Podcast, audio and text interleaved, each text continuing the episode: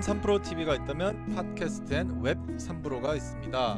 NFT, 블록체인, 메타버스, creator economy까지 웹3 세상의 모든 것을 파헤쳐보는 웹 3프로 팟캐스트에 오신 걸 환영합니다. 안녕하세요. 저는 한국의 대표 creator economy 스타트업을 꿈꾸고 있는 스태시법 창업자 김영준입니다. 그리고요.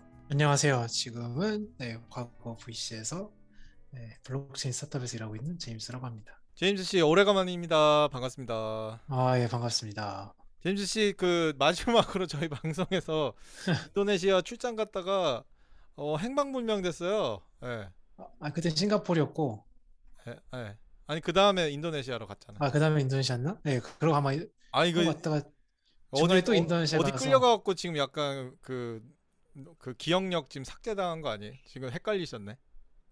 아, 그럴 수도 있어요. 지금 너무 너무 많이 중간에 왔다 갔다 그래가지고. 그러니까. 아 저희는 인도네시아 가서 실종된 줄 알았어요. 연락이 없어.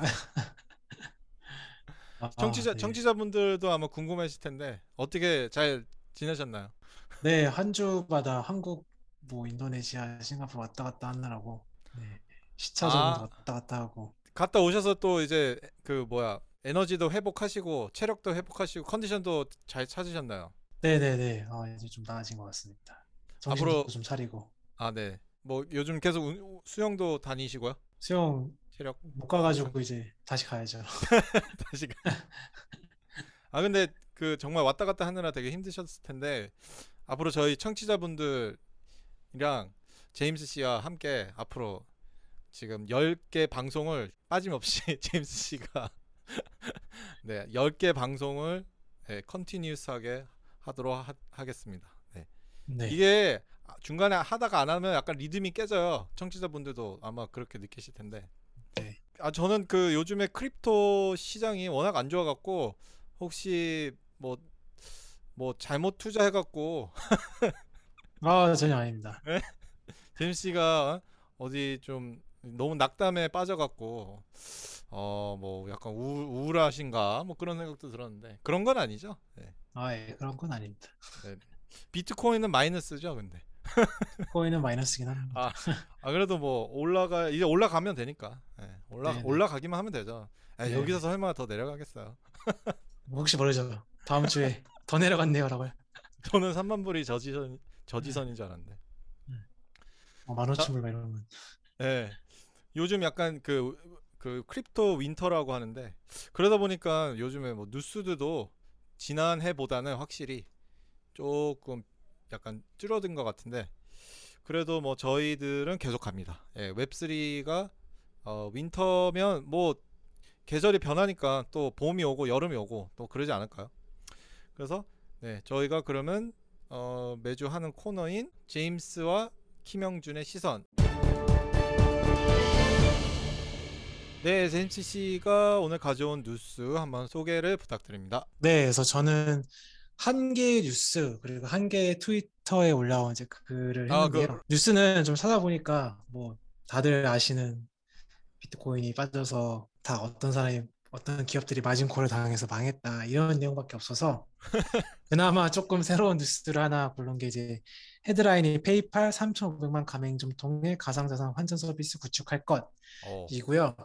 이제 아시는지 모르겠지만 지난주에 이제 컨센서스라고 해가지고 좀 블록체인에 되게 큰 행사가 텍사스 오스틴에서 열렸어요. 그래서 저도 원래 가려고 했다가 이제 못 간 행사긴 한데 저 대신 이제 갔던 동료분이 실제로 이제 이 페이팔 CEO가 나왔던 세션을 들었는데 이게 조금 이제 기, 기사에 보면은 결국에는 뭐 이제 이런 가맹점들한테 크립토를 살 수 있는 뭐 그런 서비스를 구축하겠다 이제 이런 오. 내용인데 이제 조금 그이 기사에 내오지 않았던 내용은 이제 이렇게 하는 이유가 결국에는 좀 그런 크립토라는 게뭐 unbanked people이라 그래서 이제 결국에는 기존 금융의 서비스를 받지 못한 사람들한테 더 많은 혜택을 준다 라는 게 하나의 되게 큰 내러티브인데 그런 측면에서도 페이팔을 이제 동참해서 어, 이- 이런 이제 가상자산 환전 서비스를 구축할 거라고 얘기를 했는데 이게 또 역으로 되게 웃긴 게 페이팔이 어떻게 보면은 이 중간 수수료를 이제 커미션을 떼먹는 걸로 이제 장사를 하는 애들이거든요. 음. 그래서 제 회사 동료분이 그 마, 그런 뭐 백그라운드를 가지고 이 서비스를 낸다는 자체가 너무 좀 어이가 없었다. 음, 음, 음. 그런 얘기를 해주셔서 좀 그런 비하인드 스토리도 알려드릴 겸 기사를 소개하게 됐고요. 뭐 어쨌든 페이팔도 아시다시피 이커머스에서는 되게 큰 portion을 차기, 차지하고 있는 기업이다 보니까 결국에는 어 뭐 지금은 crypto winter긴 하지만 crypto 가상 화폐가 좀 더 이제 실생활에 녹아드는 이제 그런 중요한 계기이지 않을까라고 해서 네, 이 기사를 하나를 소개해 드렸습니다. 네, 그리고 두 번째는 예전에 저희 시즌 1 때 소개했던 사람이긴 한데 그 트위터에 펑크 6529라고 뭐 기억하실지 모르겠는데 지금 cryp 그 crypto 뭐 블록체인 세상에서 좀 이- 그 은어로 쓰이는 용어들을 이제 많이 만들었던 그 사람인데 뭐 GM이 good morning이고 저희가 맨날 WAGMI가 WAGMI. WAGMI도 이제 이 사람이 만든 건데 그래서 실, 실체는 모릅니다. 익명인데 이 사람이 최근에 이제 하나의 thread를 트위터에 남겼는데 그 제목이 그 On Why the Metaverse Needs Crypto. 그래서 메타버스에서 메타버스에서 왜 crypto가 필요한지 이제 이 내용을 이제 본인이 생각을 적어왔는데 좀 재밌어서 오늘 세션에서 공유하면 좋을 것 같다고 해서 갖고 왔고요. 그래서 기본적으로 왜 그러면 crypto가 향후 메타버스에서 필요하냐고 했을 때 앞에는 이제 초반 내용은 막 이런 거예요. 그래서 메타버스가 자기 생각에는 AR slash VR로 될 것 같다. 그래서 뭐 구글 글라스라든지 요즘 뭐 기사 보시면 애플도 글라, 애플도 이제 글라스를 내놓는다고 하는데 그럼 저희가 이제 길 가다 보면은 다 증강현실로 이제 보이고 저기 뭐 예를 들면 네이버 지도를 찾지 않더라도 저 식당의 평점이 몇 점이고 이런 게 이제 안경으로 보이고 이제 이런 세상도 오고 나중에는 그냥 안경을 끼면은 뭐 다 바로 회의도 할 수 있고 이런 세상이 올 텐데 결국에는 그러면은 이러한 그 디지털 그 데이터나 이런 거를 누가 소유하냐 이거죠. 음. 그랬을 때 이제 이 사람이 질문은 그러면은 이게 그런 가상현실에서 있는 데이터라든지 증강현실의 데이터가 그럼 페이스북이 이거를 소유하는 거냐, 뭐 구글이 소유하는 거냐, 뭐 음. 애플이 소유하냐라고 했을 때 큰 문제가 있다라는 거죠. 벌써 페이스북도 메타로 회사 이름 바꾼 다음에 그 작년인지 올해 초에 유출된 기- 그 특검 문서 보면은 이 메타버스에서 사용되는 그런 데이터의 뭐 40, 10%를 이제 자기네가 수수료로 떼겠다라고 이제 이렇게 뭐 비즈니스 플랜을 짜고 있다는데 저희가 일상생활에서 쓰고 있는 이런 데이터들을 한 회사가 그렇게 40.5%를 떼는 게 말이 안 되잖아요. 이제 그러다 보니까 결국에는 이제 그럼 이 ownership의 데이터를 누구냐 딱 대답이 두 건데 하나는 이제 어떤 특정 한 회사의 데이터베이스나 음. 아니면 블록체인이다라고 이제 얘기를 하고 결국에 이제 당연히 이 사람의 논지는 이제 블록체인으로 해야 된다라는 거죠. 왜냐하면 이제 만약 그 회사로 데이터베이스를 하나면 이 사람이 크게 네 가지 이제 이- 그 리스크를 얘기하는데 하나는 이제 방금 말한 처럼 이제 흔히 말하는 렌트 스킹이라 그래서 한 회사가 이걸 가지고 엄청나게 이제 불공정하게 수익화하는 게 하나가 있고 두 번째로 아 그리고 세 번째로는 아 그리고 두 번째로는 결- 결국에는 이 결국 메타버스에서 있는 뭐 이게 부캐일 수도 있고 나의 다른 아이덴티티가 될 수도 있는데 이게 한 회사에서 뭐 갑자기 변형된 거 변형이 되거나 좌지우지 될 수 있는 리스크가 있고 그리고 뭐 세 번째는 좀 별 이슈가 아닌 것 같아서 그랬고 네 번째는 만약에 이게 현실로 이제 전 세계 어떻게 보면 국가적인 이제 보안에도 위협이 될 수 있다라는 거죠. 왜냐면 제가 글라스를 쓰고 다니면서 여러 가지 이제 뭐 사람의 얼굴도 인식을 할 수도 있고 길거리도 인식을 할 수 있고 이런 데이터들이 이제 부분적으로 한 회사의 데이터에 다 쌓이게 된다면은 뭐 벌써 최근에 예전 예전에 구글 지도도 막 그런 이슈가 있었잖아요. 구글 지도가 구글 지도가 위성으로 다 사진 찍어가지고 뭐 우리나라 기지도 다 또 위치가 노출했다 하는 것처럼 이제 그런 얘기가 나오는데 이게 더 나아가서 실제로 길거리에서 사람들이 보는 모든 이미지나 그런 형상을 한 회사가 소유하게 된다면은 이게 진짜 이제 국가 보안에도 되게 큰 이제 이슈가 될 수 있다. 그래서 이제 그런 거를 다 감안했을 때 결국에는 이제 블록체인에 있어서 그 누구도 이제 이런 데이터를 소유하지 않지만 이게 진짜라고 음. 그 변형되지 않는 데이터라고 인증을 할 수 있는 그게 결국 블록체인이니까 그리고 그래서 블록체인으로 가야 된다라는 게 이 사람의 논지였거든요. 그래서 실제로 어떻게 될지는 모르겠지만 조금 재미있는 관점이고 저도 어 그래 뭐 NFT라든지 이런 것들이 왜 블록체인이 되지라고 했을 때 조금 나름 좀 신선한 시선이 있다 그리고 좀 고려해볼 만한 내용이라 해가지고 어, 오늘 좀 공유를 어, 해보게 되었습니다. 그 증강 현실을 말하니까 저희 그 생활 속에 되게 녹여드는 그 한 예가 있, 있어요.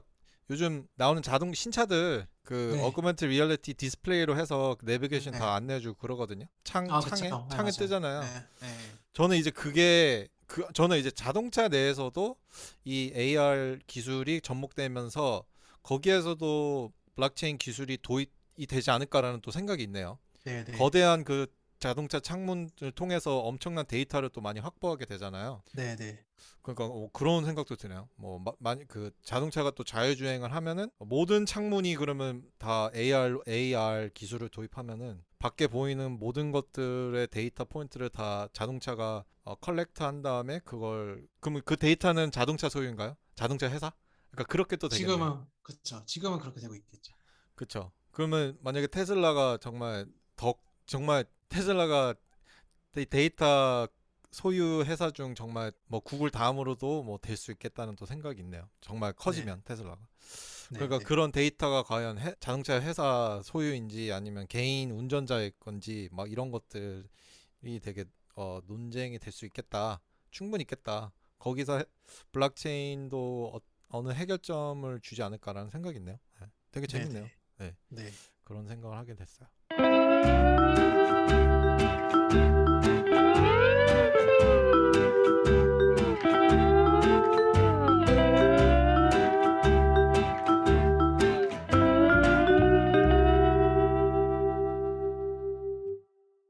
제가 가지고 온 뉴스는 두 개인데요. 일단 바이낸스 세계 최대 그 거래 그 가상화폐 거래소인 바이낸스가 지금 미국의 가장 큰 코인베이스 뭐뭐 크립토닷컴 제미나이 이런 경쟁 거래소들은 지금 사람들 다 자르는데 지금 바이낸스는 오히려 2,000명의 포지션을 오픈하고 고용을 확대하겠다고 나섰어요. 그래서 이 창업자분이 창펑자오 이 창업자분이 되게 재밌는 트위터를 최근에 날렸는데 우리가 슈퍼볼 광고를 거절했을 때 되게 어, 거절하기 힘들었고 그 다음에 지금 뭐 크립토닷컴이나 이런 데는 지금 NBA 스타디움 같은 거 그 이름을 사서 스타디움 명을 사서 그 엄청난 돈을 많이 주고 자기네 그 크립토닷컴 스타디움이라고 했는데 그런 마케팅적인 것들 어, 스폰서 어, 이런 거 되게 거절하기 힘들었는데 우리는 오늘 2,000명의 포지션을 오픈하겠다. 라는 거에 되게 저는 아, 이 사람 되게 위트 있다. 라는 생각이 들었어요. 왜냐하면 코인베이스 같은 경우는 지금 5,000명 정도 지금 회사 사람이 있는데 한 18%를 자른대요. 그러니까 한 1,100명? 그리고 제미나이라는 데도 한 10% 자르고 그런 거 보면은 아, 여기서 또 말할 수 있는 게 코인베이스 시- 창업자가 CEO가 작년엔가 저희 방송에서 소개했는데 그 LA 근방에 그 저택을 샀어요. 대저택. 2천억 원 주고. 아 맞아요. 그것 때문에 지금 말이 많더라고요. 예, 그것도 지금 계약이 finalize 돼 갖고 그게 또 뉴스에 나오고 그래서 지금 또 다시 뉴스가 되는지 모르겠는데 그때 그 사람 그 CEO를 보고 보면 아, 공매를 쳤어야 됐구나. 코인베이스는. 그런 생각도 들고 오늘 제가 금융 관련 팟캐스트에서 짐 체이노스라고 그 공매 전문 헤지펀드 매니저 있거든요.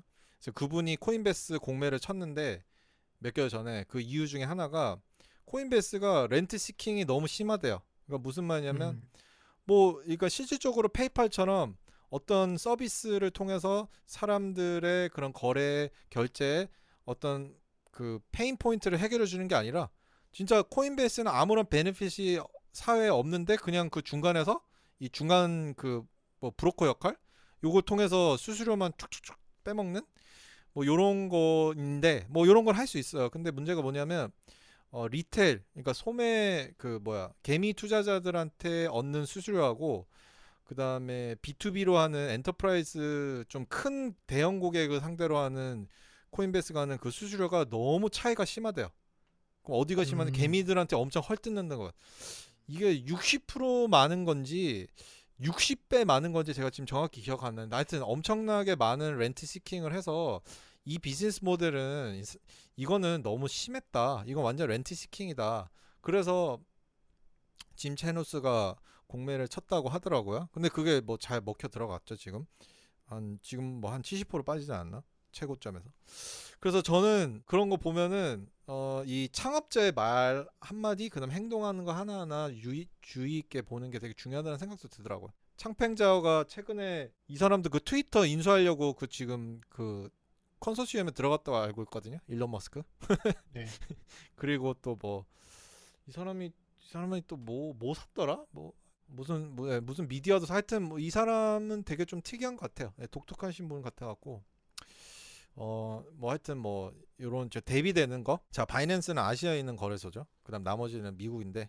근데 요, 여기서 또 한 가지는 미국은 확실히 고용하는 게 되게 이게 좀 자유로우니까는 막 수시로 경기 나빠지면 자르고 경기 좋아지면 또 사람 뽑고 이런 것 같아요.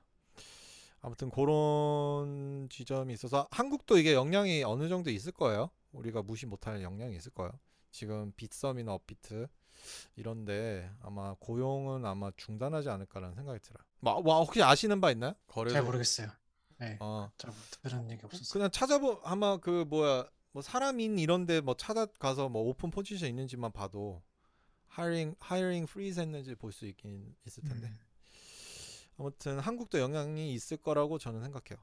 지금 이 분위기상. 어, 그 다음에 두 번째로 제가 가지고 온 뉴스는 빌 게이츠 마이크로소프트 창업자분이 가상화폐랑 NFT는 다 사기다.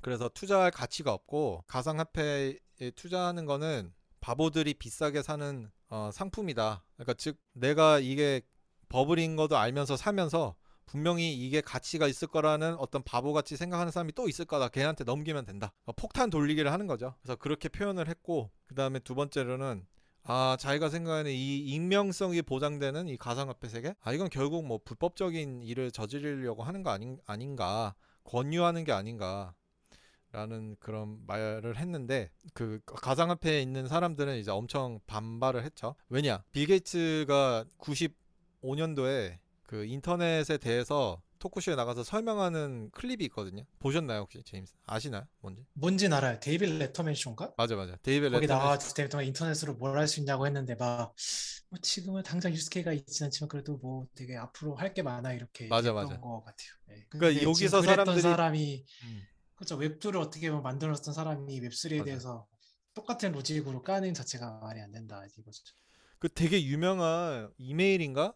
마이크로소프트 회사 내에 이렇게 던진 이메일인가 뭐 있어요. 빌 게이츠가 직접 쓴 거.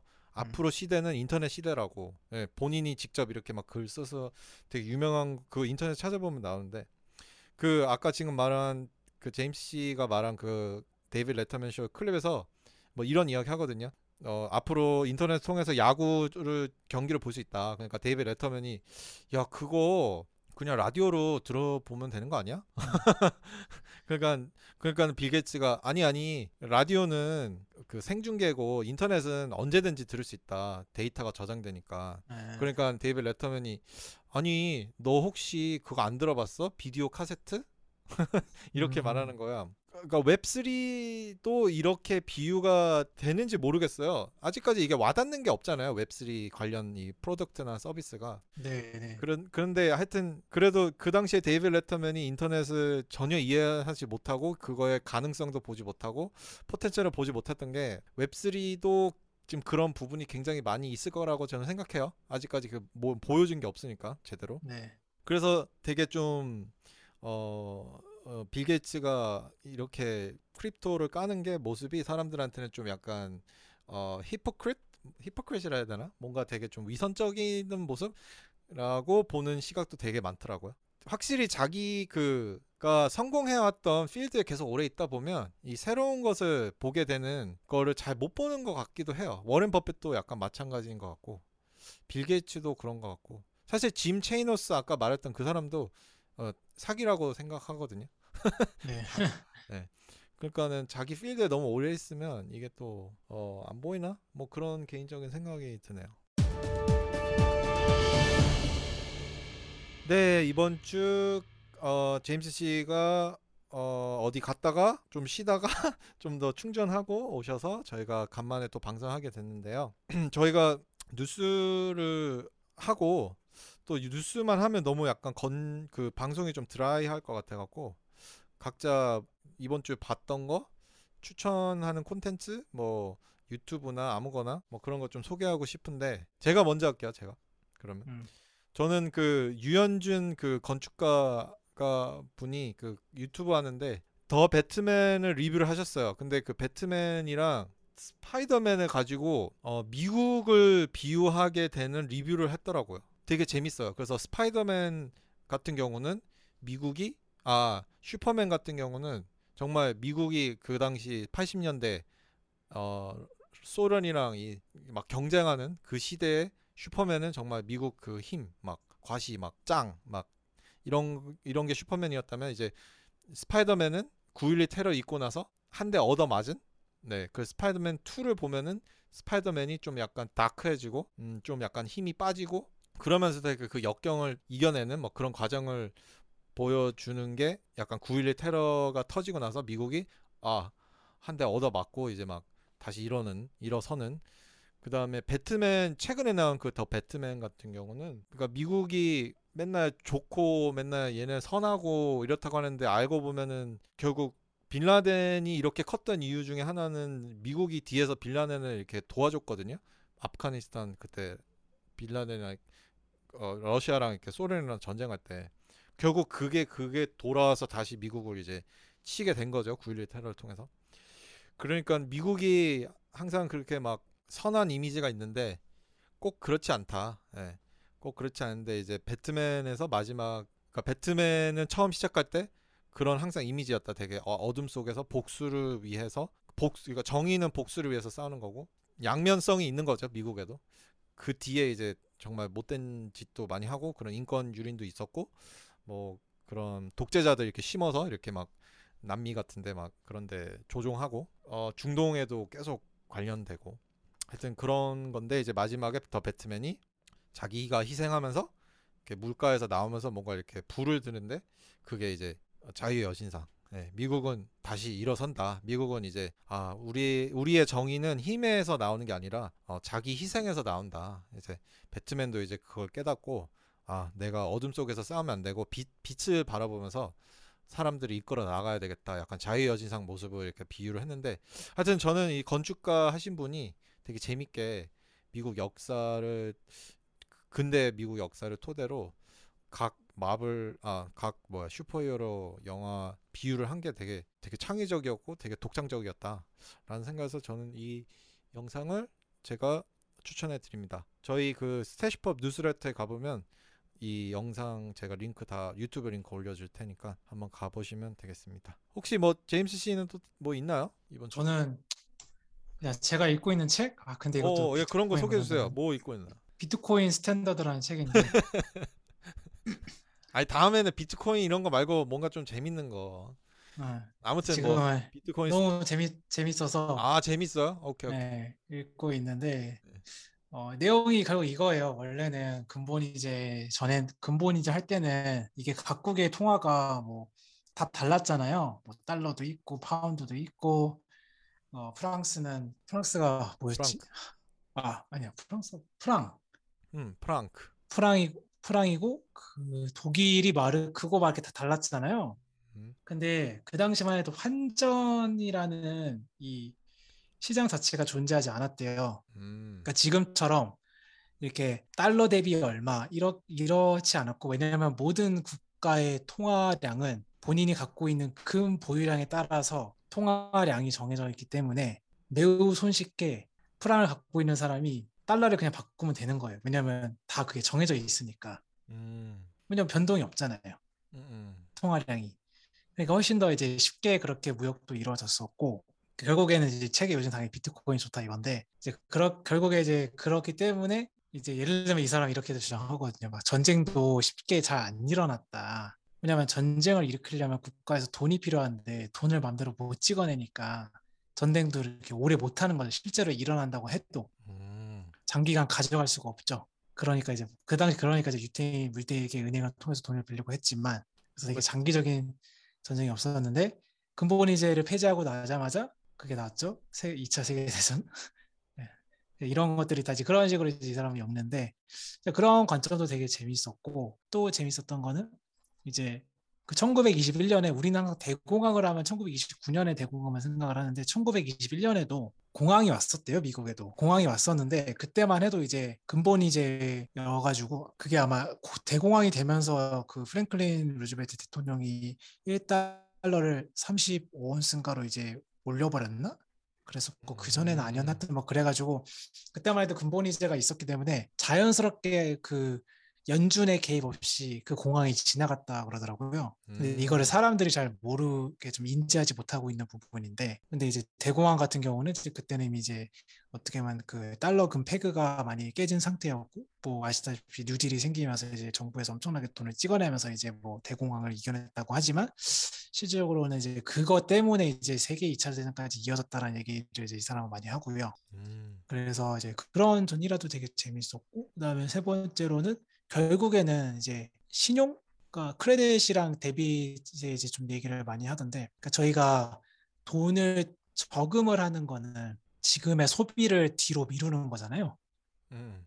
예, 그러니까 좀 롱텀으로 보는 거잖아요. 앞으로 내가 이 지금의 이 돈을 절약하면 향후에 더 이 가치가 오를 것이다라는 관점에서 이제 그런 어떻게 보면 세이빙이 저축을 하는 건데 원래는 이 대출도 내가 세이빙을 한 만큼 이제 대출을 해주는 거잖아요. 음. 원래대로는 그게 애플 테프로 맞아야 되잖아요. 내가 100을 세이빙을 했으면 그걸 가지고 이제 100을 이제 대출해 줄 수 있는데 그게 이제 근본 이자까지는 이제 그게 가능했죠. 왜냐면 통화량이 이제 500에 묶여 있으니까. 근데 지금 같은 경우 이제 통화량이 이제 정부에서 찍어낼 수 있잖아요. 연준 같은 애들이. 그러니까 어느 순간 이제 이게 깨져버린 거죠. 사람들이 100을 세이빙을 해도 막 700, 1000까지 이제 대출이 가능해진 거죠.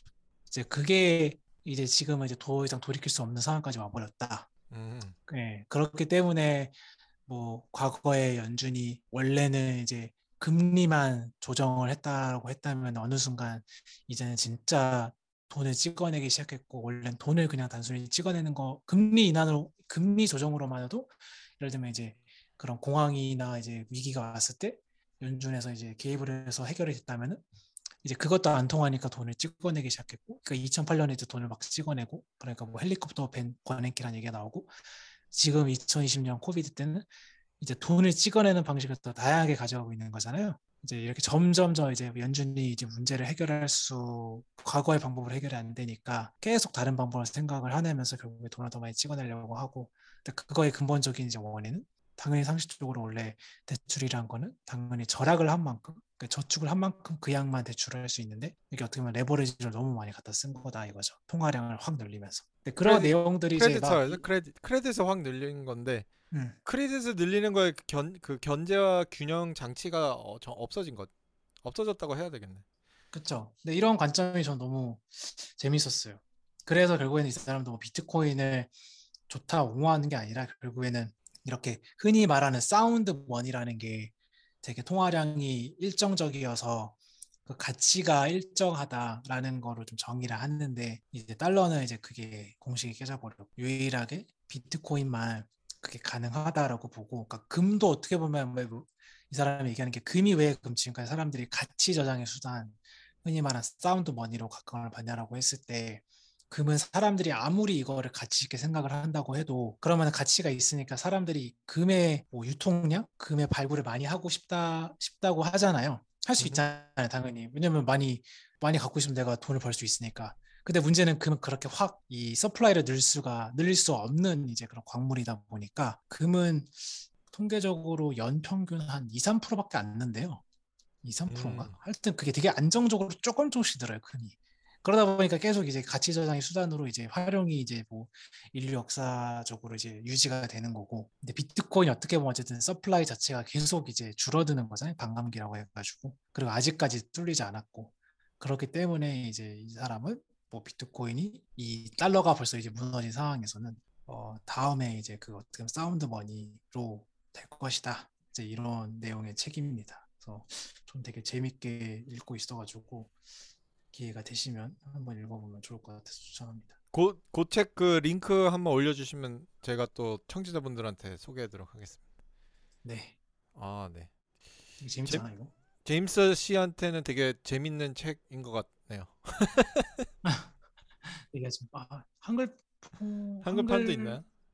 한글판이 없는 것 같아요. 청취자분들한테는 조금 힘든 책일 수도 있겠다라는 생각이 있는데 다음 주부터 매주 챕터 챕터를 한 하나씩 설명해 주는 게?